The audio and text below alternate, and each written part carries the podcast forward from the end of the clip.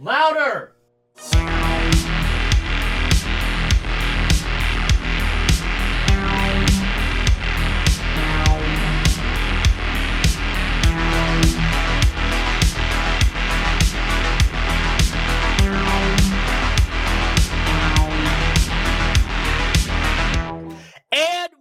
Everybody, and welcome back to Hypodermic, the pod that sticks you deep. I'm the pod boss, TJ Bowser, and joining me, as always, is the man himself, the maestro of mayhem, the dawn of disaster, Mr. Nick Benson. Buddy, we are back. It's about time, right? Yes. It's been it's been a minute. You you had to move. I had some technical stuff I had to work out. I think uh, I think we got it figured out. Yeah, but we are back. We are better than ever. We have some sponsorship stuff that's coming up, and we're excited to share that with you very, very soon. We got some conventions coming up, but more importantly, this week's episode, and we have a special guest. Nick, I will let you introduce him. Go for it, buddy. So this gentleman, um, I met him, believe it or not, during the pandemic, and uh, we we did a what what was called virtual con. I think is how we met. Um, it was a, a British convention that was done virtually, and uh, John and I were both guests, and uh, I attended his his Q and A, and I believe he attended mine, and and we just really enjoyed um, talking to each other since. And uh, fellow musician, uh, really really good actor. I, I I just love this guy. So I you know without further ado, John Tague, everybody. Wow. Thank you for that. That was awesome. Thank you so much. This is high tech. You guys got a nice little setup going. Yeah, well, thank you. we tried. so, John, Yeah. um, you know, I kind of did the brief intro of how we met and all, but uh, you know, um, this is this is really about what makes you you. How did you get here? Like, I know, like I know everything up into uh, at least from the point where you made your film Right. on, and we'll get to that. But I want to Okay. I want to start with with uh, what led you down this path. Like, did you start a musician? Did you start an actor? Did you? How did you decide? What inspired you? Those kinds of things. Well, what had happened was I was uh, a terrible, terrible student in uh, school. I was horrible, and the only thing that I could really, you know, excel at were the arts. Um, I was I was good at drawing.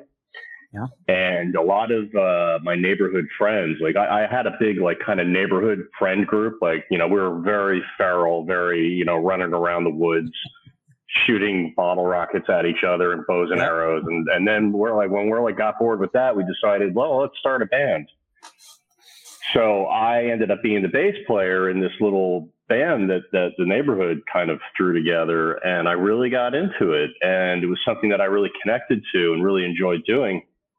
And you know, since I was such a crap student, I didn't I didn't pay any attention to anything else really except for music. And then when it came time, uh, you know, to kind of start figuring out what to do with my life, um, I I wanted to go into music and and be in a band. Um, and I was in a couple of high school bands, and then I landed in this one high school band that um, that actually did pretty well uh, for for a little while.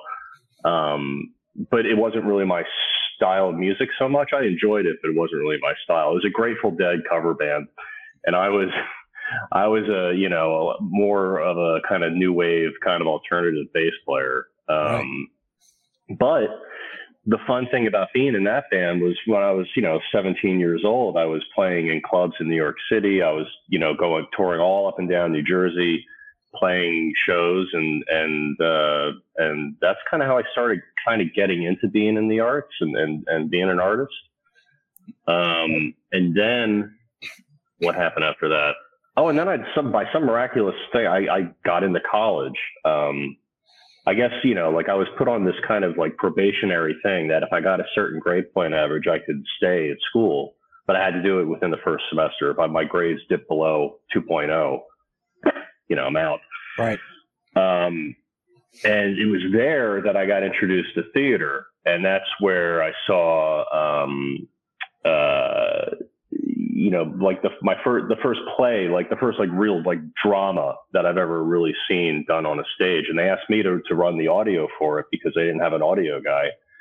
and uh, I was like, "Oh wow, this is really cool." And this is also where all the you know the cute girls are. Um, and yeah, I just kind of fell in love with it. And then uh, next thing I knew, I started auditioning for the plays and getting cast in lead roles. And and then summertime would come around, and I go back and do the band again, and then go back to college, go back do the band, go back you know back and forth for like that was spanned over like a five year period. And then I decided that I probably would be better suited as an actor than being in a band because uh, the band at that point was fried. We were burned out. We were playing the same crap for five years. Sure. And and I just nothing you know, nothing new, nothing inspiring kind of thing. No, I mean it was just you know we had we like had gigs booked ahead of time. Like you know like okay we're gonna do this next summer and okay I guess we're roped in to do that. Mm-hmm. And you know, so I mean, it was it was cool. And when you're a kid, you know, it's fun. But that, but you know, when it becomes like, oh, this is kind of jobby job. You know, it's kind of like like well, lugging, think, lugging around my lugging around that bass rig, that big PV. I got a big Peavey Centurion you know, uh, Mark III from 1986 with a big Black Widow cabinet. Fuck yeah, you're, you're, preaching the choir. I got an Ampeg SVT. The thing's huge, massive. Yeah, man. I mean, after a while, you're just like, God, I can't, I can't lug this crap around no. anymore. Now I have a nice, I have a nice um, SansAmp uh, DI. That's nice. I'm never, I'm never playing through an amp ever That's again. all you need anymore. yep. Yep. yeah, so that's how I kind of got into being an actor. It was kind of by accident because I, I got involved in the theater at um, at college. I went to High Point University, and they had a really good theater program. That's super cool. Um, yeah. What um, what what university was it? Mind me asking. High Point High Point University, and uh-huh. it's it's down in North Carolina, and it was a small liberal arts school when I was there. This is like I graduated high school in '88 uh, and then I graduated from college in '92. Yeah. Um, and at the time, the school was going through lots of changes. It was like a really small liberal arts school, and then all this money came like you know pumping into it, and then they started sure. building all this stuff. And of course, all the cool stuff was built after I left. Oh yeah. you know, like the brand, like the brand new facilities for the arts part, you well, know, theater you you only graduated a couple years after I did, so like I, yeah. I know that feeling. yeah, you know. And it was funny, like when I went to college, I wanted to be a music engineer. I thought, well, maybe I could study music engineering at school. Yep. And they had, a, they, had, they, had, they had a program, but it uh, well by the time I got there, they they cut it. Yeah.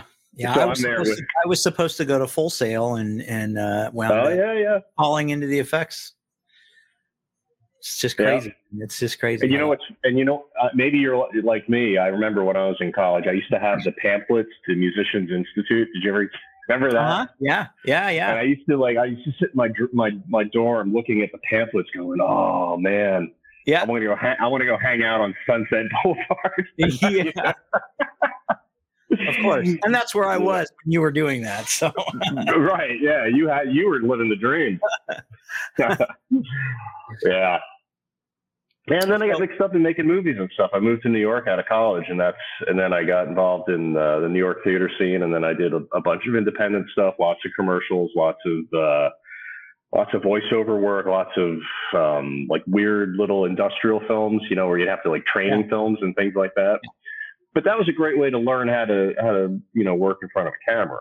Um, sure and and that's kind of how I learned. I learned I, I learned film acting on the job. I never I've never taken a, a film acting class. It's always just well. I think I think New York is really a good market for that. Like there's so much going on there all the time.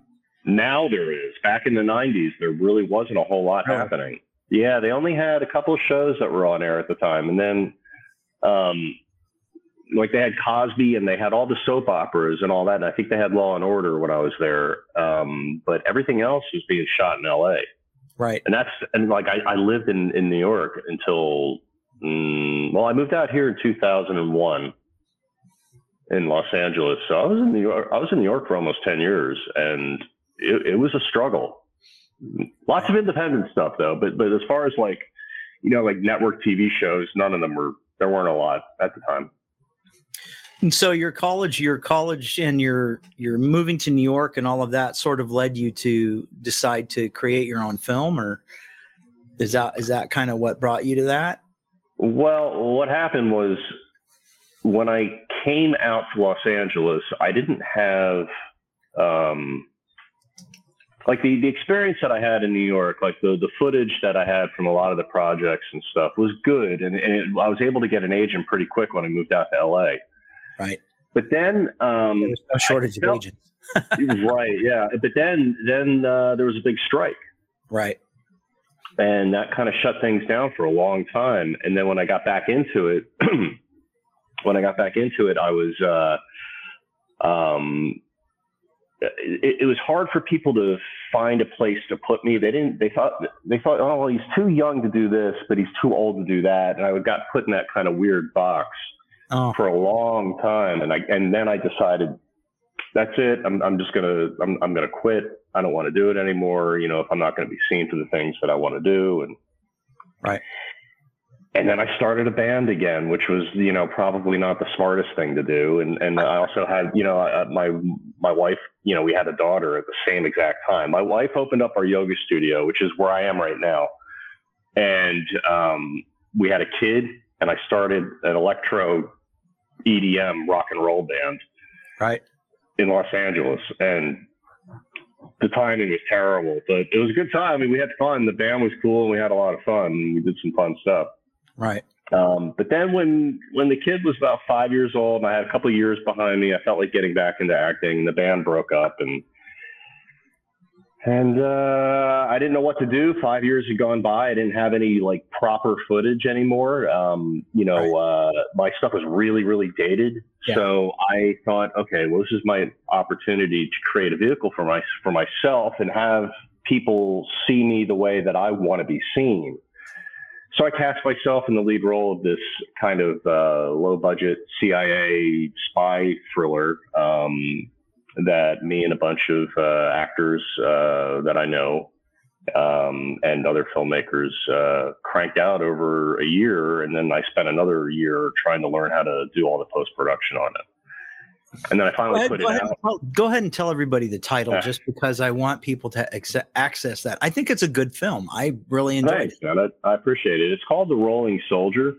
Yeah. And it's a digital web series. Um, and you can find it on Tubi. You can find it on uh, YouTube. Yeah. Um, yeah, I'll give you the link. So you, I don't know if you have show notes, I can always just put it in your link. Absolutely. Yeah, uh, I did a little bit of research, and you won a couple of awards for that too, right? Yeah. Yeah, yeah. It- What, what What's funny about the whole thing was, you know, I only wanted to shoot a pilot because I I just needed footage. I, I didn't want to. I didn't want to Ah. create this, this series. And then what happened was I showed the pilot to some people, and they were like, "This is great. What happens next?" And I'm like, uh, I, I, Yeah, I don't know, man. You know. Then I had to like I had to develop this whole thing, and, and which was great and a lot of fun. And I got to you know not only I acted, directed, produced. I wrote all the music. I did all the post production on it. Um, the only thing I didn't do was hold the camera. The guy who did the camera work, Sergio Crago, is a great guy. We also had um, uh, um, oh god, um, Joya Speciale do uh, um, the pilot. She was the, the camera operator for the pilot. They they did a great job. She's an Emmy winner for um, uh, the show uh, Intervention. She was Mm. is one of the camera people that's in the rooms with those people on that Intervention show. So she's hardcore. Um, Very good. So yeah, that, and and then it went around the world and won and won awards. Uh, we won um, best uh, thriller in Vancouver. We won best drama in New York. Mhm. We won um, uh, best drama in Austin. Um, I won an award at the uh, New Jersey uh, web series for best actor. Um, and yeah, it was nominated. It did really well all over. And and the web series world is a really cool little world. I don't know if you guys have ever experienced those those events um, and and met any of those filmmakers, but there's some really creative, really cool things Oh, going yeah. on in the web series world. Absolutely. Yeah.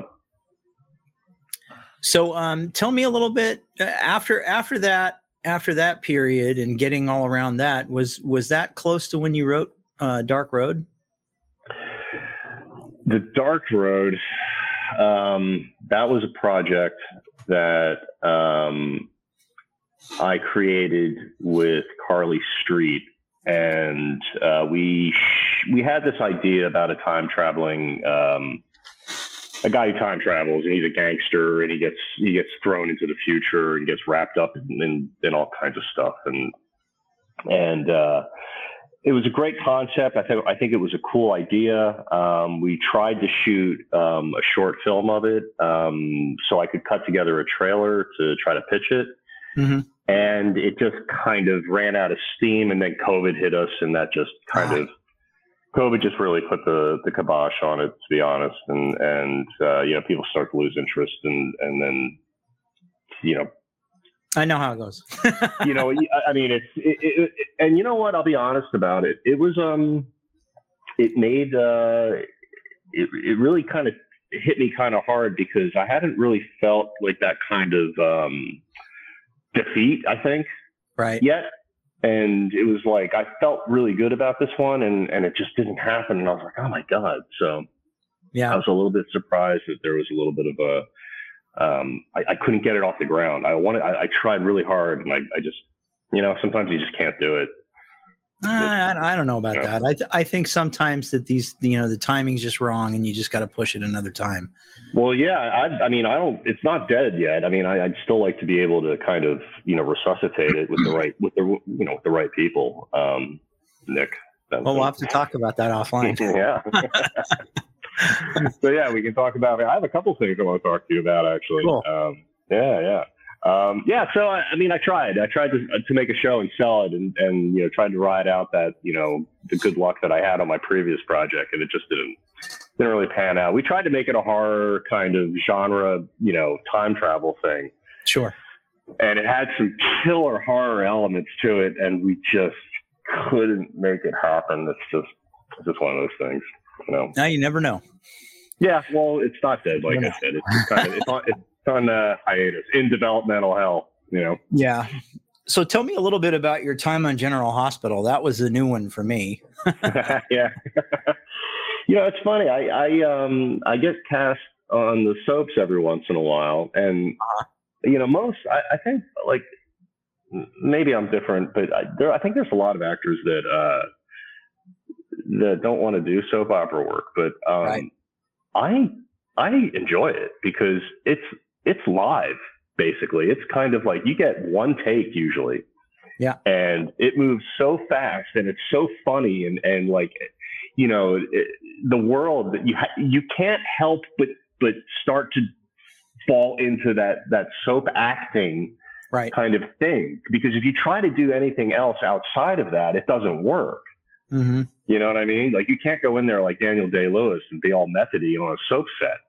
It just, no, it just doesn't work, you know? no, I'm sure it Um, keeps you on your toes for sure. Oh, totally, yeah. Because a lot of times what happens is they'll switch the uh, the script up on uh, soap actors like five minutes before they go on. They'll give them like all new pages, Yeah. and and that's why sometimes the language, the the dialogue is a little clunky on those shows. But you know, Right. they're fun. They're fun shows. I mean, they're guilty pleasures, you know, and and it's and the people that work on those shows, you know, there's a reason they stay on for a long time. It's because those shows, those people, they're good to work on.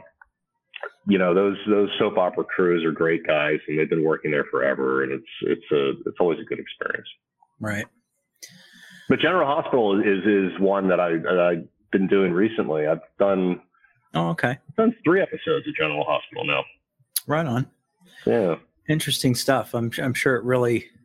Yeah, no one they, they still do it live is is kind of wild because that's Well, that it- was it's not- It's not live live. I mean, what they're doing is they're they'll, they're shooting so many setups during the Right. day that literally you're going from one scene to the next to the next to the next. Yeah, It's yeah, almost like have- live to tape types thing. Yeah, they right. don't- exactly. It's live to tape. Yeah. So yeah, I mean, if it was live live, I, I would be watching soap opera every single Yeah, day. they're, they're slamming it these would be- together for sure. It would be amazing. That would be amazing. yeah, it's almost it's almost as fast paced as like a news environment, right? Yeah, yeah, yeah. I mean, if things you know can turn on a dime and and um, or get I know cut about out, or that you know, now. Mm-hmm. yeah. Oh yeah. Yeah, That's right, TJ. You know all about that now, don't you? yes, I just recently started my job in TV, so Mm. Very good. Yeah. TV is unpredictable. very much so. So let's um let's go back a little bit.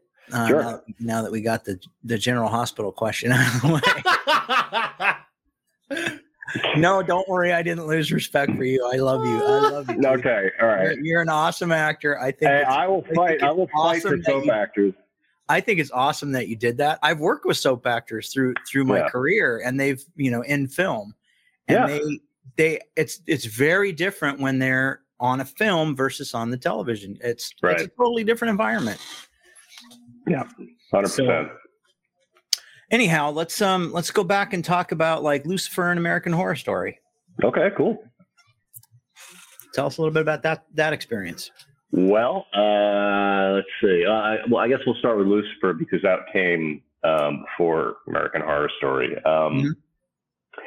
Uh, yeah, you know, I was I, I got the audition for this part. It was a guest star, but um, it, it you know sometimes these roles don't have names, so you get like you know grizzled Cop number cop one. or cop number one. They called me Yeah. grizzled cop, you know, and, which Yeah. I thought was was pretty good. Um, and so I went down, and, and this was back when you know we went to auditions in casting directors' offices. Now it's not like that at all. We're it's all putting- virtual. Yeah, it's weird. Yeah, we're all ourselves on self tape. We're doing like Zoom callbacks and that kind of thing, and it's Yep. that's another like thing that you know we could talk about. But um, yeah, so Lucifer, I go in and uh, I felt like I connected to the to the material really well. I mean, he I, I like playing kind of reluctant hero guys. I like playing, Mhm. uh, you know, uh, you know, scrappy kind of characters, and I, I, I thought this was a fun character to to do. Um, and uh, so I go in and I audition for it, and I go full out, you know, and I I, I must have dropped a line or something because I remember that I uh, I wasn't happy about about the audition at all. She was like, "Okay, that was great. Yeah, we'll see you. Thanks for coming in." and I walked out the door. I grabbed my my bag. I walk out the door. I go around the corner, and this is on the Warner Brothers lot. So, you know, I. I I was so angry, but I didn't want anybody to see how pissed off I was. I went around the corner and I kicked the wall really, really hard. so nobody could see me. And then I just kind of, I just kind of was like slunk away and, and got in my car and drove home. And I was about halfway home and they called me and booked me on the gig. wow. Yeah, Fuck That was, and that was like a really fast turnaround too. So I was like, "Holy shit!" I'm like, "Yeah, yeah, I'll take it. Fun." And then um, what happened with that was, we went down there. We we uh, you know I go down. I do the table read with the with the cast and the crew, which was fantastic. I mean, um, they're all there. They all show up for their writers. So you've got you know Tom Ellis and you've got uh, Lauren German and uh, uh, oh, what's her name? Um, you know who else was there? The uh, the really beautiful um, blonde uh, Cylon from Battlestar Galactica. What's her name again? Hmm.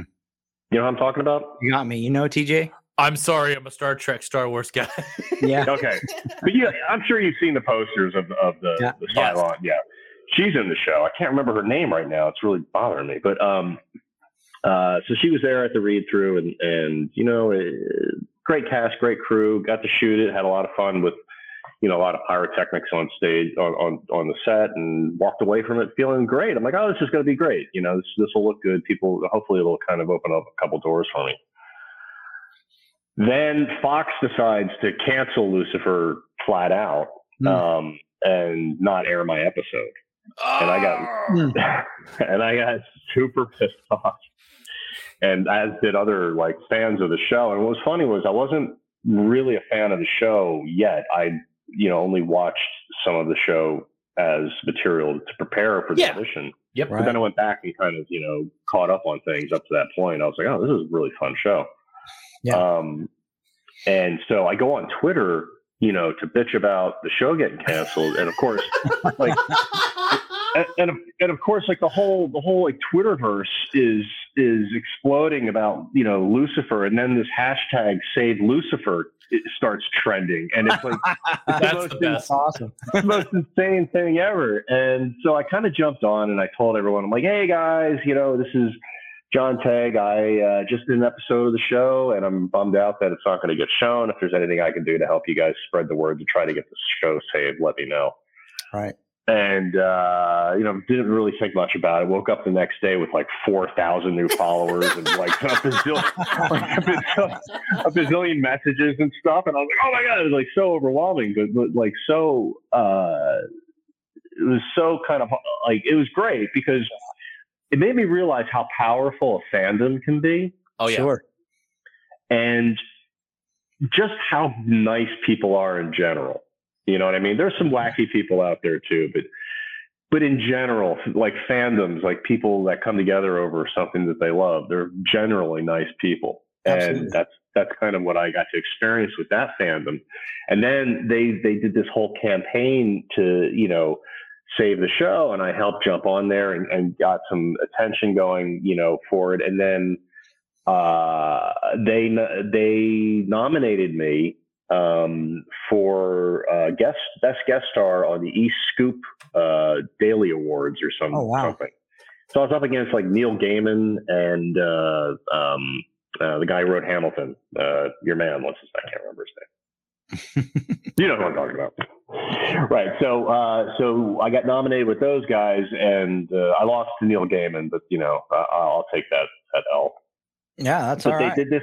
They did this whole thing for me to try to get me back on the show too, and so it was it was just such a nice group of people that that are behind that whole Lucifer fan base. Yeah, and, was- uh, they've and they've been really good to me over the years, so it's been really nice. yeah, that's awesome. Is that a Netflix thing now? Yeah, it's on Netflix now. They're they're not shooting any more episodes right now. It's it's finished. Um, but Oh, you never know. They, they might bring it back someday for some. Well, they're not shooting anything in general right now, but that's for a good reason. Oh, yeah, yeah. Yeah, it's about to get uh, it's about to get rough. I'm lucky. I, I have a gig that I'm going off to Atlanta to do um, uh, next over Memorial Day weekend, over the over the long weekend.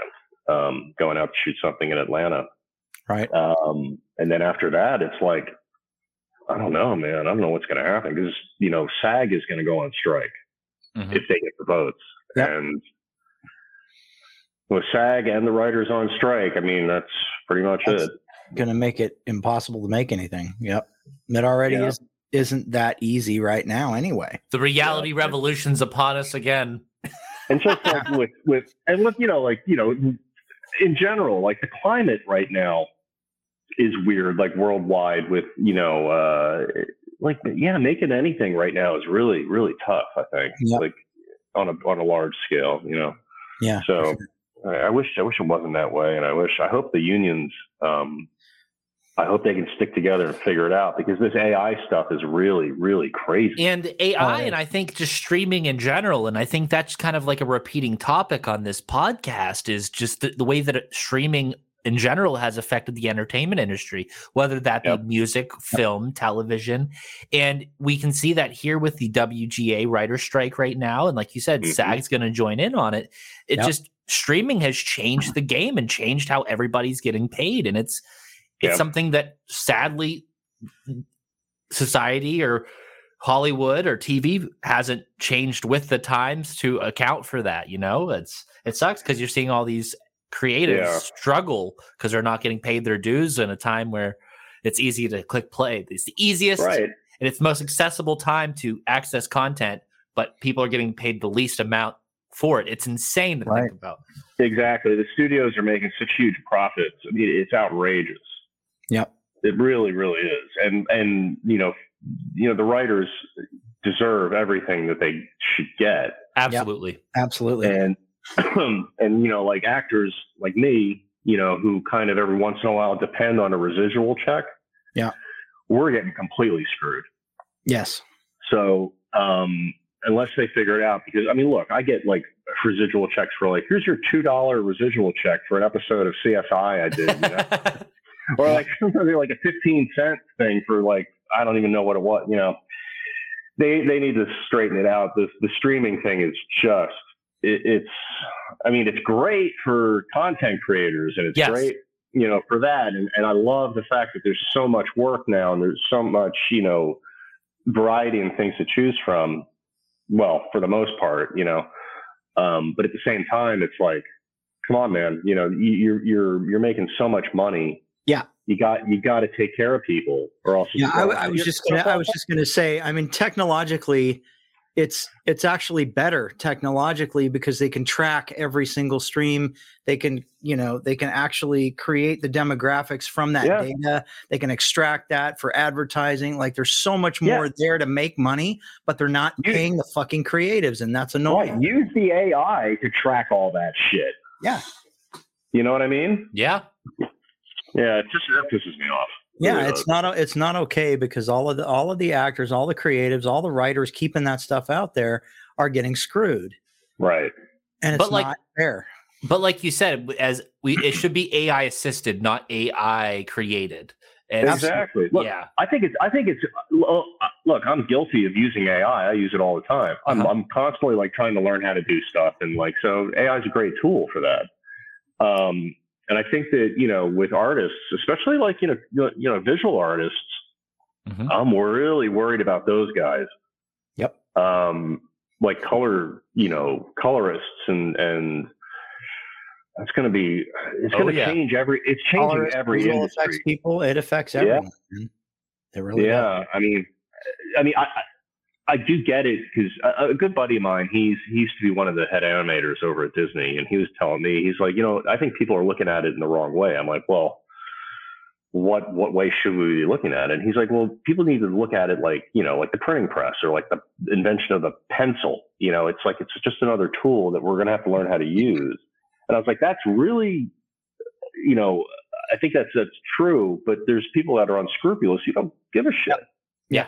Absolutely. It has to be used in the right way and and there is it's going to be so easy to go around things for a while kind of like kind of like the advent of cg like it was used very heavily as a producer's tool as right. you know but, but in the early days I, nobody really liked it you know yeah. and it wasn't until later on when it kind of got really like when i guess star wars when they did the prequels when it was like oh shit or like yeah. jurassic park and all that you know yeah, exactly. and and and we, you know, a lot of artists thought they were going to be replaced, much like with AI now. And and it's it's all about how it gets used. I'm sure it has a, a space that it needs to fall into. It's the navigating to that that scares me because yeah. I think it's going to be viewed as something that will replace a bunch of people that are a huge cost, and then they just make more profits Mm-hmm. Yeah, um, and but, then, but, you know, it's, let me ask you this, Nick. I, you know, I've I've noticed over like a trend over the last couple of years that more and more, you know, big films are using practical effects. Um, that is a trend, very much so. Is is that is that still happening, or is yes. it just not?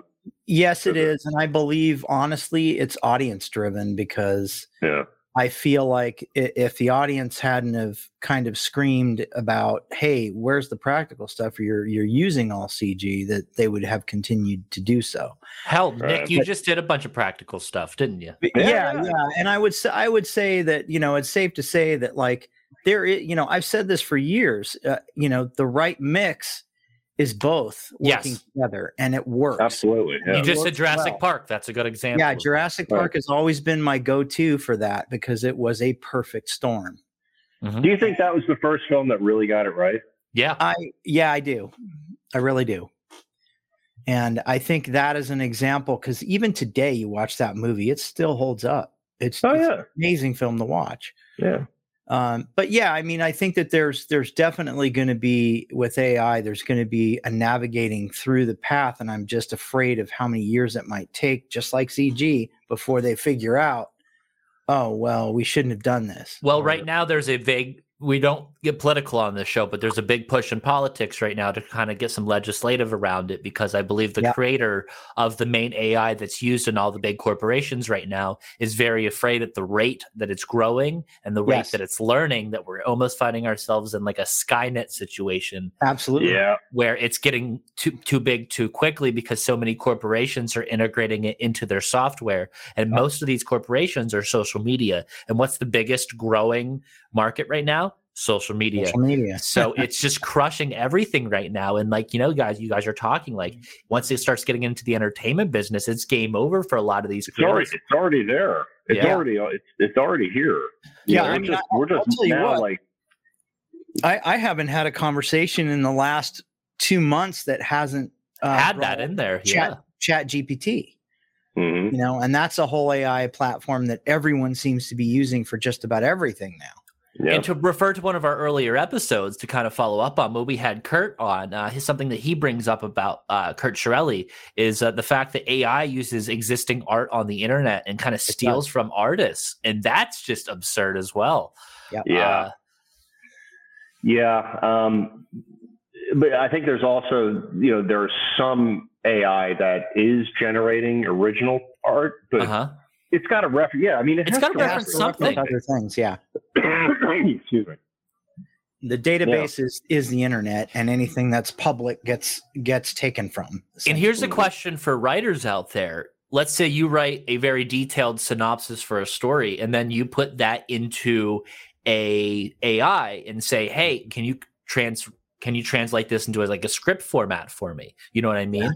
Does Yeah, or- does the AI then own that, or do you own that story because you The the AI, well, that's it where it gets very gray area. Yes. Yeah, I think it depends. It, it, it can, like, I think a lot of writers are going to use it as a tool. Like, okay, give me, you know, like a one sheet on, you know, a, a rundown, you know, Mhm. quick pitch, you know, like that kind of thing. Um, but when they start asking it to write dialogue and things like that, Yeah. that's when, we're, in, that's when Yeah. we're in trouble. Yep. You know. But Yeah, it's it is a little I scary, but but it's Yeah, it's I don't I don't see it as really being a whole lot different than this than the CG Avenue. It's just a much bigger, scarier monster because We have to learn and adapt. yeah, it teaches itself, and we don't know how big it can get. So like you know, we have to be careful what we do with it. yeah, just be nice to it. Always be nice to the Chat GPT, OpenAI. Or just always don't get on its bad side. You will be spared when So we it's like take over. like telling your Alexa to go fuck itself kind of thing. Right. It's, Set it's like up for angering. bad for a bad Right. night. It's, it's like angering the new gods, you know? Yeah. You don't want to anger them. Like you're going to start like outside of like volcanoes and shit. You know? Yeah. Oh my God. Yeah. It's scary business if you really think about it. Yeah, it, it it is a little scary, uh, but I don't think it's going to go away anytime soon. I just hope that we kind of get Let's regulate it. yeah, First. le- uh, yeah. It's got, yeah, it's got to get regulated for sure. Like Yeah. somebody's got to have their finger on the switch and be like, okay, you know, Yeah. that's enough. It's a machine. There should be an off switch somewhere. Right. and let's unplug it. Just unplug it. Yeah, yeah. Classic. Yeah, man. Yeah. So yesterday I went to the uh, to the Cruel World Festival Yeah, out in Pasadena. I heard uh, I heard it got shut down because lightning. it did. It was. I was walking. with- uh, I went with my daughter, and we were walking. There's many, many stages. So Yeah. of course, you know, I had the bands I want to see are all on the complete opposite sides of Sure. Of the of the of the map. So you know, we went. and uh, I wanted to see a little bit of uh, Human League. Yeah. and then you know we ran over to go check you know to, to catch iggy and as soon as we got there they shut it down. Shut down it down. Yeah. and uh, but up to that point like the whole day was really really great there was a lot of great bands we saw uh, uh, berlin terri nunn she looked amazing Yep. uh who- She's who doing else? great these days. Oh my god like Band you know, she- band sounds really great. They- yeah I the mean, I band saw them here. awesome Yeah, I saw Berlin here. They were Uh, they were really good. Um, who else? Uh, after that, it was uh, Modern English, Uh-huh. who were great. Um, uh, Echo and the Bunnymen, who bailed out last year because Liverpool was in the Champions League, and they decided to just not. They just were like, "Fuck it, we're not coming." Right. Um, and they were great. They were really great. And Ian McCulloch, you know, of course, got more hammered as the show went on and started, you know, just yelling at the band. And it was it was classic. It was just great. Um, and then uh, who did we see after that? Uh, and then we saw Billy Idol, and Billy Idol was great. Yeah, it was Steve Stevens, and it was so cool. Um, but then I, I, but I was bummed because I wanted to see Siouxsie and Iggy, Yeah. And You can go back today, as I understand, to see. I know, but I'm talking to you. No. She's not on yet, dude. She's not not on on till tonight. Not till late tonight. no, my kid has You a show should- tonight. Oh man. Yeah, my kid has a show tonight, so we got to go. Um, I got to go see her at her show. She's a kick-ass little actress and singer, Yeah. man. Yeah. You know? she's uh, she's she's hot on my heels. I think. I think she's gonna have a better career. I do. I think she's gonna have a better career than I have. Um, so yeah, so that was fun. That was yesterday for me. Yeah. You know? Yeah. But it's cool seeing those old bands, you know. Um, it, you know, it, what was really impressive was Modern English to me because I'm not really familiar with a lot of their catalog, but um, Right. that, that After the Snow album, I know that album really well, and they're all up there banging it out, man. Like you know, like these guys, I'd never seen them live, and I was like, damn, this is these guys are road ready. Like they're these guys are good. Yeah. I was impressed, man. Yeah, it was cool. It was a good crowd too. It was a nice that's day. awesome. It was beautiful. It was, yeah, it was just one of those great days. Yeah, you know who else I saw recently that I just still they're still just amazing was uh, psychedelic furs. Oh my god! Yeah, hell yeah, they're amazing. Yeah, Yeah, they. I saw fantastic. Winger two weeks ago and they were badass. you did. That's right. TJ. You saw you saw a whole bunch of great '80s metal. I did. Where did did. you see that? Uh, Where was that? Baltimore, Maryland. They had the M3 Rock Festival and it was like Oh, 80s hair metal and it was incredible. Oh, that's awesome. I got to see Quiet Riot and it was just Yeah. awesome. Speaking of Quiet Riot, were you we are guys, were you having guys there? Yeah, Were you there together? No, I went by myself uh, with my Okay. fiance. Actually, uh, speaking of Quiet Riot, uh, we're actually having Rudy Sarzo on this podcast. A little preview Ah. for this, an upcoming episode. That's going to be Yeah, He's a awesome. bad, he's a badass bass player, man. He's been. Uh, yeah, wow, when I was a, when I was a kid, I remember seeing his picture in all those bass player magazines, and yeah. man, you know, I I, I like to call him the Jaco Pastorius of metal. Yeah. yeah, no, he's. I think he's great. The He stuff did with this Ozzy was great. bass Incredible solo during the Wild, the Young, and the Free, uh, and it Mm. was incredible. He went absolute ham. I sent Nick a video of it, and it was breathtaking. This- awesome. It This, was guy really is still ripping on that bass. It's awesome. That's great, man. Yeah. That's so cool. I love hearing that. That's so cool. I got a couple questions for you, John. Uh, Yeah. we wind things down here. So, do you have any personal rituals before you do a show audition? Oh my god! Before an audition, um, Yeah, like do you rub yourself down with steak sauce or anything like that? anything really you weird? know, I, I, I lather, I lather my, I lather myself up in deep, and then I roll around in the dirt. Um, no, I. Uh, what do I do? Um, you know what it is? It's like as soon as I get the sides, uh, what I try to do is I try to read the sides without like being the character in my head. Mhm. You know what I mean? I, I'm trying to like look at this. The, what? Okay, what is the scene about? Who is? Who are these people? Because you know, like a lot of times with when you get an audition, you but you don't really get any information about what the character is. Yeah. Like the information, the information I get now is in the breakdown. It's like 50s to 60s, white, Caucasian, Asian, black. it's all you know, it's all these different things, and then it says, you know, we'll do anything for his family. like, okay, you know, it's like that kind of thing. Um, so I try to like come up with as much as I can, like get, or, or I try to get from as much uh, from the page as much as I can, and then I have to fill it in with you know the imagination and try to make something work. um, but a lot of times it's hard because a lot of times I don't connect to the material at all Mhm. and and like it, that's when it's and you want to be a professional because you know your agent has spent time your agent managers have spent time trying to get you you know this audition and of Yeah. course Well, I'm sure that's You know- like one of the more challenging things is trying if you're not connecting with the character that you're playing, makes it harder to actually lock into it, you know. well there was this one audition i had. I won't i won't mention the show but um it is a pretty big show on uh on um you know one of the major major networks. And they wanted me the uh, the part was a pedophile priest Brutal. Right and there's like there's like exposure happening and there's like all these and i remember when i when i got the audition i was like oh my god Right. And the the note the note that I got with it from my my agent was, "You signed up for this." You know, Jeez. Is- go to work. You know? Oh boy. So I had to go. I had to go down and audition. I went on. It was a big studio lot. I had to go down to the audition. Um, I had to do. Had to do the scene. Didn't have to disrobe or anything like that during the audition or, or anything. But it does happen in the scene.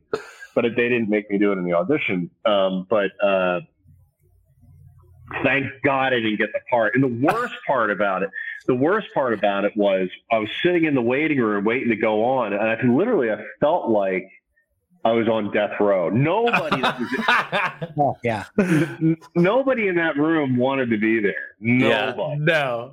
And then Well- I'm sitting there, and then a good buddy of mine walks in auditioning for the same part, and I was like, uh, oh, God. It's not a part where you go, "Hey, yeah, I was the pedophile priest in this and this show." You know what? I right, right.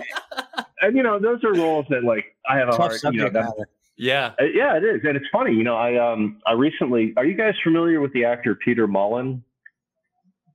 Mm, He's a, he's, he's a Scottish actor. He's pretty well known. He uh, he's in like all the Harry Potter movies, and he's in Oh, okay. um, uh, what else? He he he's uh, he did a good horror movie. Um, what was it called? It was I think it was called Session Nine. I think about a about a guy in a an insane asylum. Okay. Anyway, but that, you um, you might know that one. Um, but he's been in a lot of things. I was talking to him, and he was telling us that he had just done something down in New Zealand where he had to play a pedophile, and they had to do the Oh. simulated sex, and they had to do all that.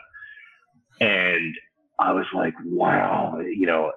He, I said, how do the how do the parents or how do how, how do they do it with when there when there's a kid in the scene? Like, how do they protect the kid from from all this? He's like, we do we'll, do like a close up and then a cut, and the kid isn't Yeah. even on set anymore. Yep.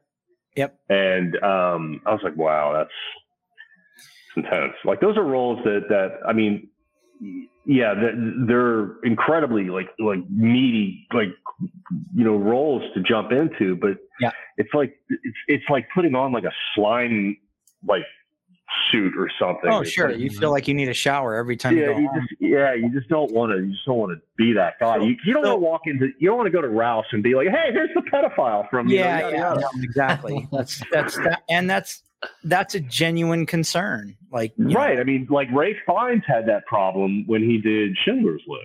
yeah, Everyone, they're like, "Oh, there's, there's the Nazi from Schindler's List." You yeah, know? and and to speak kind of on that, I don't think that I have anything. Well, I guess I do. Like I have a script called Phobia, and I think you know a little bit about that one, and that that has I don't really, know. I don't know much. Really like, heavy subject matter in it, and Mm, it's it's yeah. a very very much a social commentary as much it is, as it is a horror film. Um, but you know, it addresses racism and and um, homophobia and all kinds of stuff. And there's there's rape sequence in it that's really graphic and yeah, it's it's like you know and and one of the things i decided early on is in directing this and talking to the producer that i'm working with about it was if we do this i want to have therapists on set because this is not easy stuff to portray. And Right. sometimes you know and I, I don't know what your methodology is but like there are some actors that that well, they literally put that suit on and they don't necessarily take it off. And sometimes they go home with that and they carry that weight it's hard. It's hard to shake it. It's hard. Yeah. Like, it can be really good for a performance but it can really fuck with your persona you know yeah, yeah, absolutely. You know, it's it's uh, because your brain, you know, your brain doesn't know the difference.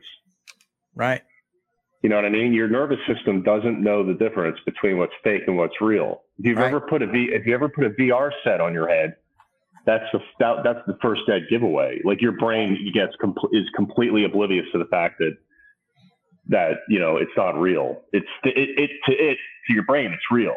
Yeah. Um. So yeah, like when when actors get you know really psychologically and like go deep into the character and stuff. Um, you know, I've done that, uh, and it's hard to shake it. And like, yeah, I think it's a good idea to have people on set for that kind of thing.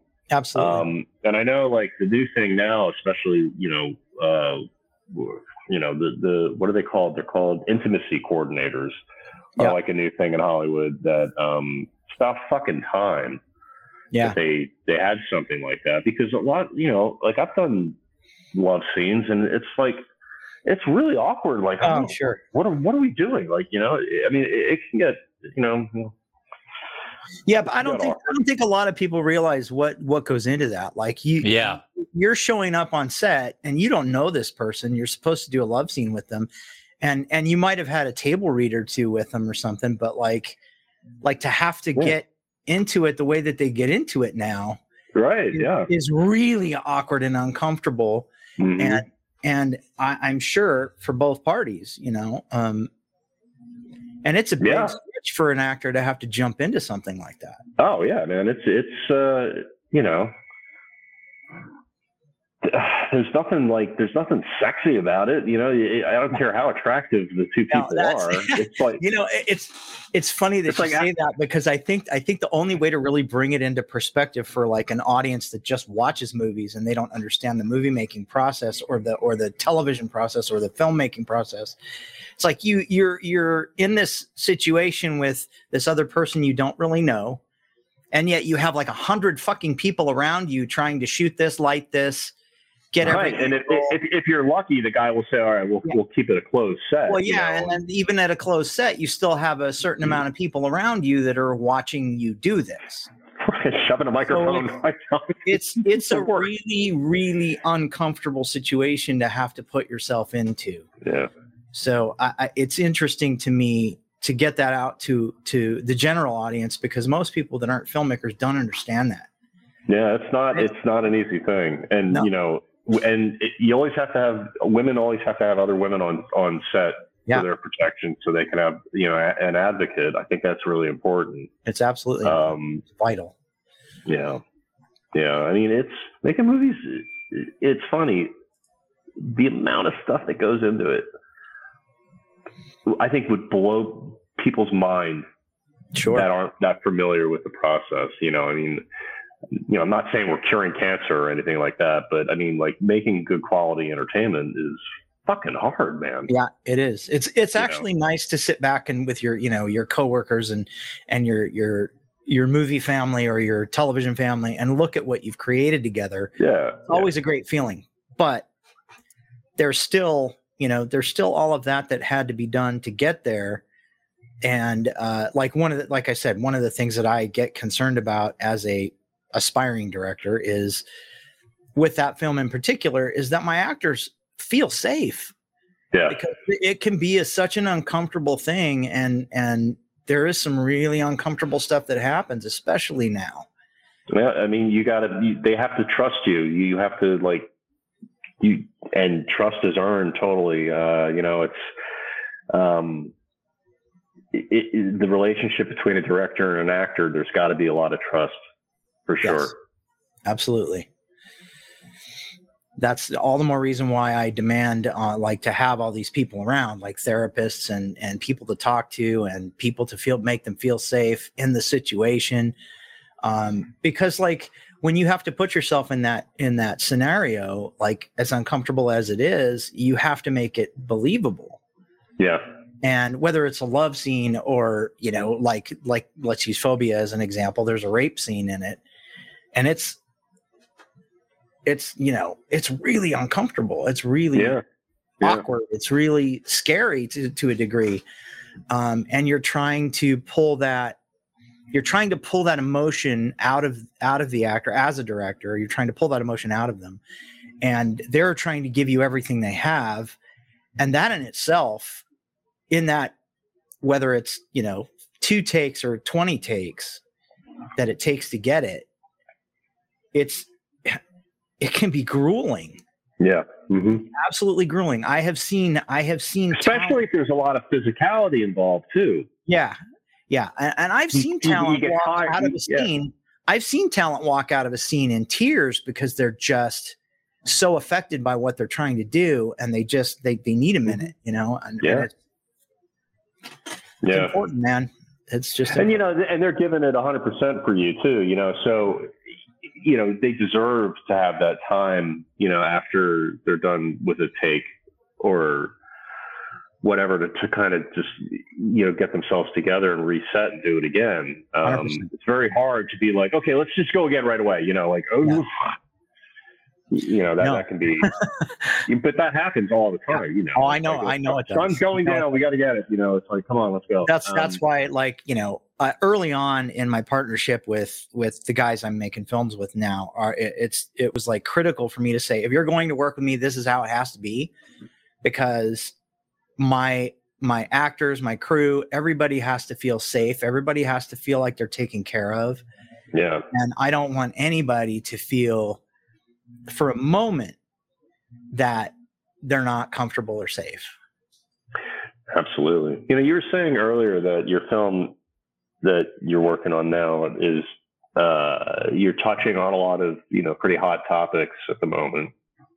Um, you know, it's interesting to me when like with horror films in particular, they they I love I love how certain horror films are holding up the mirror to what's going on in society, much like Right. you know like um, uh, like Texas Chainsaw Massacre did. Like that to me, when I because I recently watched that again, feels very much like. Um, I mean, and I, I've, I've read this also, but it feels very anti-Vietnam War. It feels like there's that element there. Um, Right. I feel I feel that angsty kind of like you know element in, in that film, and and like I think a lot of those films at that, that time were reflective of what was happening. What are you seeing in horror right now that that is starting to kind of pop its head up as a topic? Can I answer this? yeah go for it Sure, yeah. the war on culture. Yeah. Culture wars, yeah. the the clash that's going on right now in society is very prevalent in a lot of horror films and i think that's also affecting the way that they are like being received at the box office because the people who feel so firmly about this way won't go watch a film that they know feels a certain way and i think it's very divisive within horror right now and you, you see uh, films suffering because of that Yeah, yeah, for sure. Yeah. Yeah.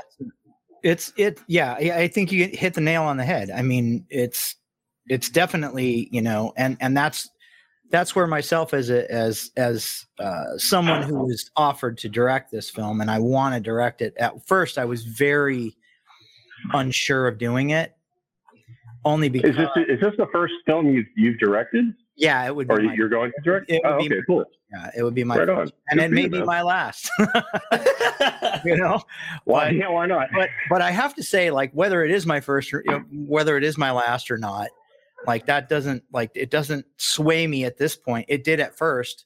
It doesn't sway me at this point from wanting to do it because I feel that it is a message in it that needs to be, like you said, it holds up a mirror, and I Mhm. think that there's something about that that that is so much more disturbing, and that's what I wanted to get from it was I want the audience to leave very uncomfortable in understanding that this is still a problem. This is not Right. something we've solved. We've we've come hundreds of years away from these things and we're still fucked up. Yes. Yeah. So when you say walk away from it feeling uncomfortable, I'm, I'm trying to let, let me understand what that means. The last film that I walked out of where I felt really, really uncomfortable was the film Under the Skin. I don't know if you guys have seen that. That film, I've seen that film once. I don't ever need to see it again. Um, I I could not shake some of the images from that film. Right. Uh, you know, and I'm a big David Lynch fan, so like uh, imagery doesn't really bother me that much. But that scene with the kid on the beach as the tide is coming in, I thought, oh my god, this is. I couldn't. Yeah, you know, Yeah. I, I I've walked away from a film like that before. Seven was one of those. oh it's Oh. an a24 movie okay I couldn't I couldn't I, I I- walked away from that film. I'd never want to see it again. A great movie. I yep. I I great have film. no, I never want to see it again.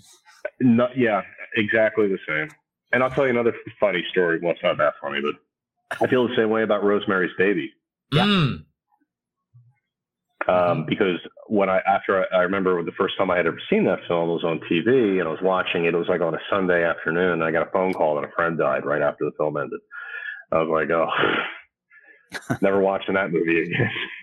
yeah You know. it's, it's interesting though because like you have like i do have films that are fun and you know, Yeah. I, have, I have stuff in the queue that's like really fun but that's a really like i i decided early on like we we could have gone two ways with the script because it's a nod it's a nod to a 1970s film that was made Cool. um, and w- we kind of talked about it early on with my writers, and it was like, okay, well, we can either lean really hard into social issues that are addressed in this thing, or we can go more of a campy, comedic kind of direction with it. And I said, you know what?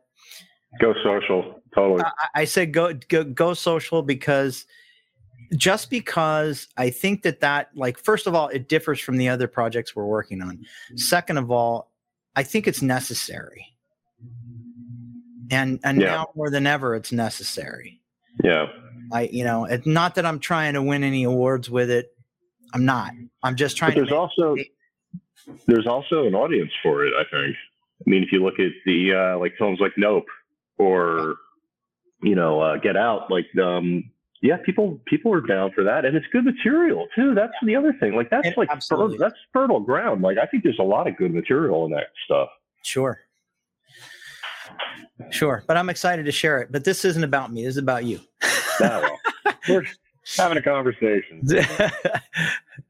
so let's uh let's let's kind of we got to probably start wrapping this up i think but uh Okay. what's what's like the best advice anyone's ever given you about acting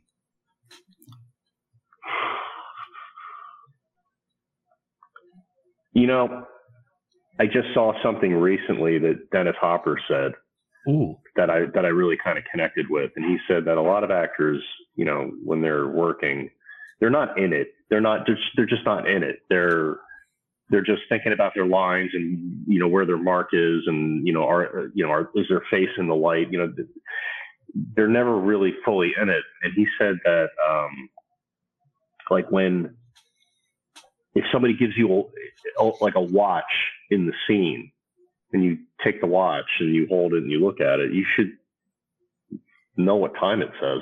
You know what I mean? So it, I think what he means by that is paying attention to the details as much Yeah. as you possibly can. And, you know, you're in it. You're in the scene. You're in the flow Yeah. of it, you know. Um, uh, you know, the other thing would be like just try to get off book as quickly as you can and, and, um, and start working on the internal work because you're still fucking around with like the the dialogue, like learning the lines and stuff Yeah. by the time you get to shooting. It's so much harder. It really is. Yeah You sure. know, and and then you look unprepared and and you know you just just you just got to always be ready to go. And uh, that's the way I look at it. And, and the other thing is like for me, like I like don't quit. I, I mean, I wouldn't get into this gig and the you know if it, was if I was going to do this right now, I wouldn't do it because I think I think it's too competitive and it doesn't pay like it used to. right Um, but if you are going to do it, you've got to commit. People want to see people committed 100% to things. And you can always tell when they're not. You can tell when somebody's phoning it in or just not really there. Yep. Um, so it's about being honest with the work, really, more than anything, I think. That would be my advice. You know, that's awesome I could be a smart ass and tell everyone to take Fountain Avenue.